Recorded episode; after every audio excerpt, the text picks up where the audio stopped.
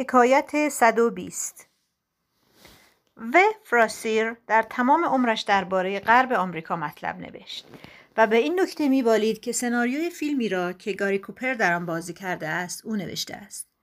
او می‌گفت که در زندگی به ندرت خشمگین شده است. می‌گفت من درسهای بسیاری از پیشگامان آموختم. آنان با سرخ پوستان جنگیدند از صحراها گذشتند در مناطق دورافتاده و متروک دنبال غذا و آب گشتند و تمام مطالبی که در آن دوره ها نوشته شده حاکی از این است که آنان از صفاتی برخوردار بودند که در کمتر انسانی دیده می شود. پیشگامان فقط درباره خوبی ها می نوشتند و سخن می گفتند. آنان به جای قر زدن درباره مشکلات خود لطیفه می ساختند و ترانه می سرودند. به این ترتیب از دلسردی و نومیدی جلوگیری می کردند و من امروز در سن 88 سالگی سعی می کنم همین کار را انجام دهم.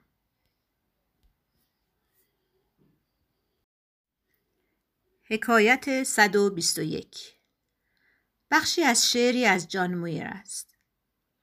می‌خواهم روحم را آزاد کنم تا بتواند از همه نعمتهایی که به روح تعلق دارد لذت ببرد و در آن زمان که چنین کاری میسر گردد نه در پی شناختن چاله های ماه خواهم بود و نه در پی ردیابی اشعه خورشید تا کانونشان. من نه به دنبال درک زیبایی یک ستاره خواهم رفت و نه درک تنهایی ساختگی انسان. آنگاه که یاد بگیرم که روحم را چطور آزاد کنم به دنبال سپیددم خواهم رفت و بازگشت همراه آن در امتداد زمان. هنگامی که بیاموزم که روحم را چطور آزاد کنم در جریانهای گیرایی قوطه خواهم خورد که به سوی اقیانوسی کشیده می‌شوند که همه آبها در آن به هم می‌رسند و روح جهان را تشکیل می‌دهند.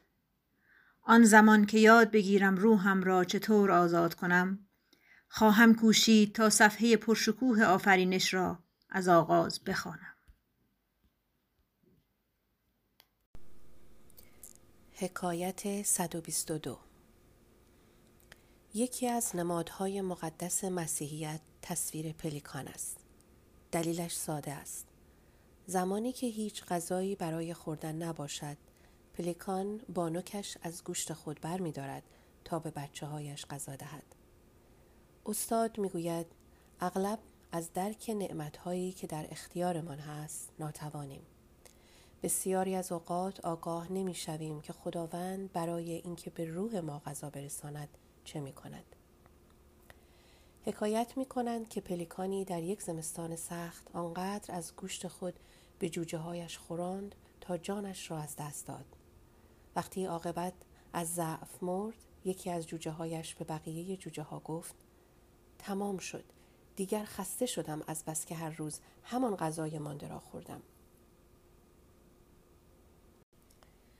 حکایت 123 اگر از چیزی ناراضی هستید حتی کار خوبی که دوست دارید انجام دهید اما نمی توانید انجام دهید فعلا دست نگه دارید. اگر کارها خوب پیش نمی رود تنها دو توضیح دارد. یا پشت کارتان آزمایش می شود یا باید جهتتان را عوض کنید.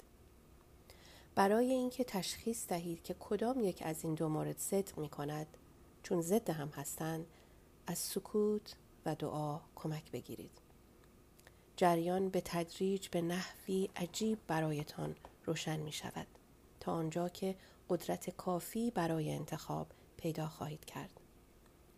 وقتی تصمیمتان را گرفتید آن احتمال دیگر را به کلی فراموش کنید و پیش بروید. به خاطر اینکه خدا یار و یاور دلاوران است. دومینگو سابینو گفت همه چیز همیشه تبدیل به خیر می شود.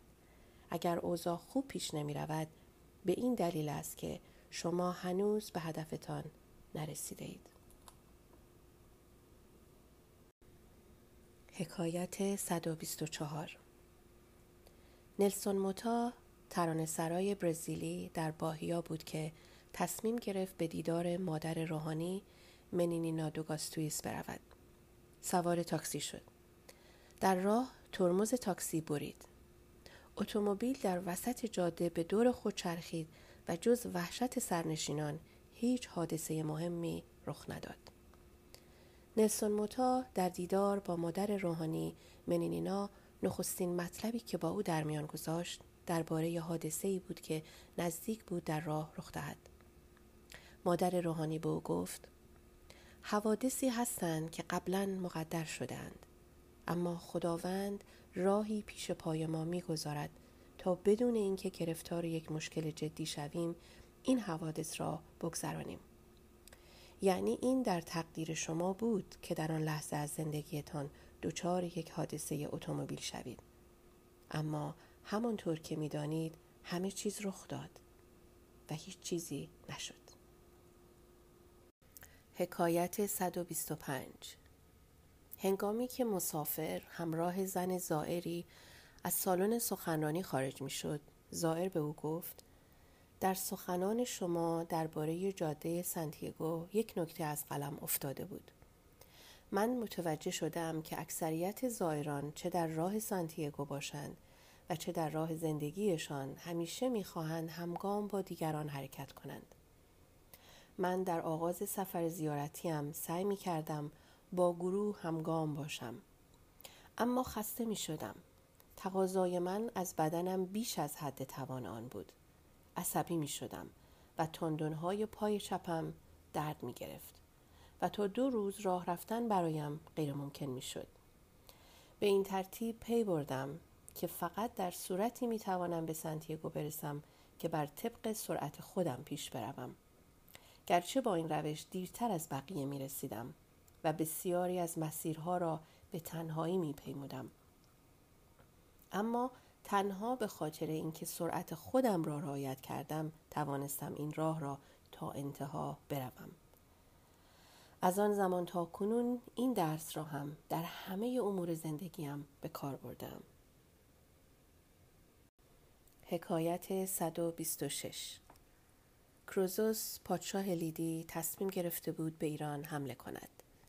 با این حال می‌خواست با یک شخص خردمند یونانی که آینده را می‌دید مشورت کند. خردمند یونانی به او گفت در تقدیر شماست که یک امپراتوری بزرگ را نابود کنید. کروزوس با خوشحالی اعلان جنگ داد. پس از دو روز نبرد ایرانیان به لیدی حمله کردند. پایتخت آن را گرفتند و کروزوس اسیر شد. کروزوس برای شفته از سفیر خود در یونان خواست که به دیدار آن خردمند یونانی برود و به او خبر دهد که چقدر در پیشبینی خود اشتباه کرده است. خردمند یونانی به سفیر کروزوس گفت آنکه اشتباه کرد شما بودید. شما یک امپراتوری بزرگ را نابود کردید لیدی را استاد می‌گوید زبان نشانه ها در مقابل ماست تا بهترین را برای عمل به ما بیاموزد اما بسیار پیش می آید که ما آن نشانه ها را طوری تحریف می کنیم که با کاری که از ابتدا قصد انجامش را داشتیم بخواند. حکایت 127 بوسکالیا حکایتی از مغ چهارم تعریف می کند. او هم ستاره ای را که بر فراز بتلهم می درخشید می دید. اما همیشه به محلی که احتمال می‌داد عیسی در آنجا باشد دیر می رسید. به خاطر اینکه در راه فقیران و نیازمندان سر راهش را می گرفتند تا از او کمک بخواهند. مغ پس از سی سال که رد پای عیسی را در مصر جلیل و بتانی گرفت به بیت المقدس رسید اما این بار هم دیر آمده بود عیسی نوزاد حالا تبدیل به مردی شده بود مغ روز تسلیب به آنجا رسیده بود شاه با خودش مرواریدهایی آورده بود تا به عیسی تقدیم کند. اما در راه تمام دارایی خود را برای کمک به کسانی که می‌دید فروخته بود. فقط یک مروارید مانده بود. اما مسیح دیگر در بین ما نبود. شاه با خود اندیشید نتوانستم رسالت زندگیم را انجام دهم. و آنگاه صدایی شنید. برخلاف آنچه می اندیشی در تمام عمرت با من بودی. من برهنه بودم و تو مرا لباس پوشاندی. گرسنه بودم و سیرم کردی. زندانی بودم به ملاقاتم آمدی. من در روح هر فقیر بینوایی سر راه تو قرار گرفتم. از تو به خاطر هدایای فراوان و محبت آمیزد متشکرم. حکایت 128 در یک داستان علمی تخیلی حکایت از جامعه ای شده است که در آن تقریبا همه اشخاص با آمادگی مادرزادی برای انجام وظیفه متولد می شوند. مثلا تکنیسیان، مهندس و یا مکانیک به دنیا می آیند. فقط تعداد معدودی هستند که هیچ مهارت مادرزادی ندارند. این اشخاص را به تیمارستان میفرستند چون فقط دیوانگان هستند که نمی‌توانند نقشی در جامعه ایفا کنند. یکی از دیوانگان تقیان می کند تیمارستان کتابخانه ای دارد و آن دیوانه سعی می کند هر وجود دارد یاد بگیرد. تا با هنرها و علوم آشنا شود. وقتی حس می کند که به قدر کافی بلد است تصمیم می گیرد فرار کند. اما دستگیر می شود او را به یک مرکز پژوهش در بیرون از شهر می‌برند یکی از مسئولان مرکز به او می‌گوید خوش آمدید ما بیش از همه کسانی را تحسین می کنیم که مجبور شده اند راه خودشان را در زندگی باز کنند. از این به بعد هر کاری دلتان می خواهد انجام دهید. چون از برکت وجود اشخاصی مثل شماست که دنیا می تواند پیشرفت کند. حکایت شماره 129 تاجری که عازم سفری طولانی بود از همسرش خداحافظی کرد. همسرش به او گفت تو هرگز برای من هدیه‌ای نیاوردی که ارزش مرا داشته باشد. مرد به او پاسخ داد ای قدر نشناس من برای تهیه هرچه که به تو دادم سالها کار کردم. دیگر چه می‌توانم به تو بدهم؟ چیزی که به زیبایی خودم باشد. زن دو سال انتظار هدیهش را کشید. تا عاقبت شوهرش برگشت و گفت من موفق شدم چیزی پیدا کنم که به زیبایی توست. از ناسپاسیت گریه هم گرفت اما تصمیم گرفتم خاص تو را عملی کنم. در تمام این مدت فکر می کردم که هدیه‌ای به زیبایی تو نمی تواند وجود داشته باشد.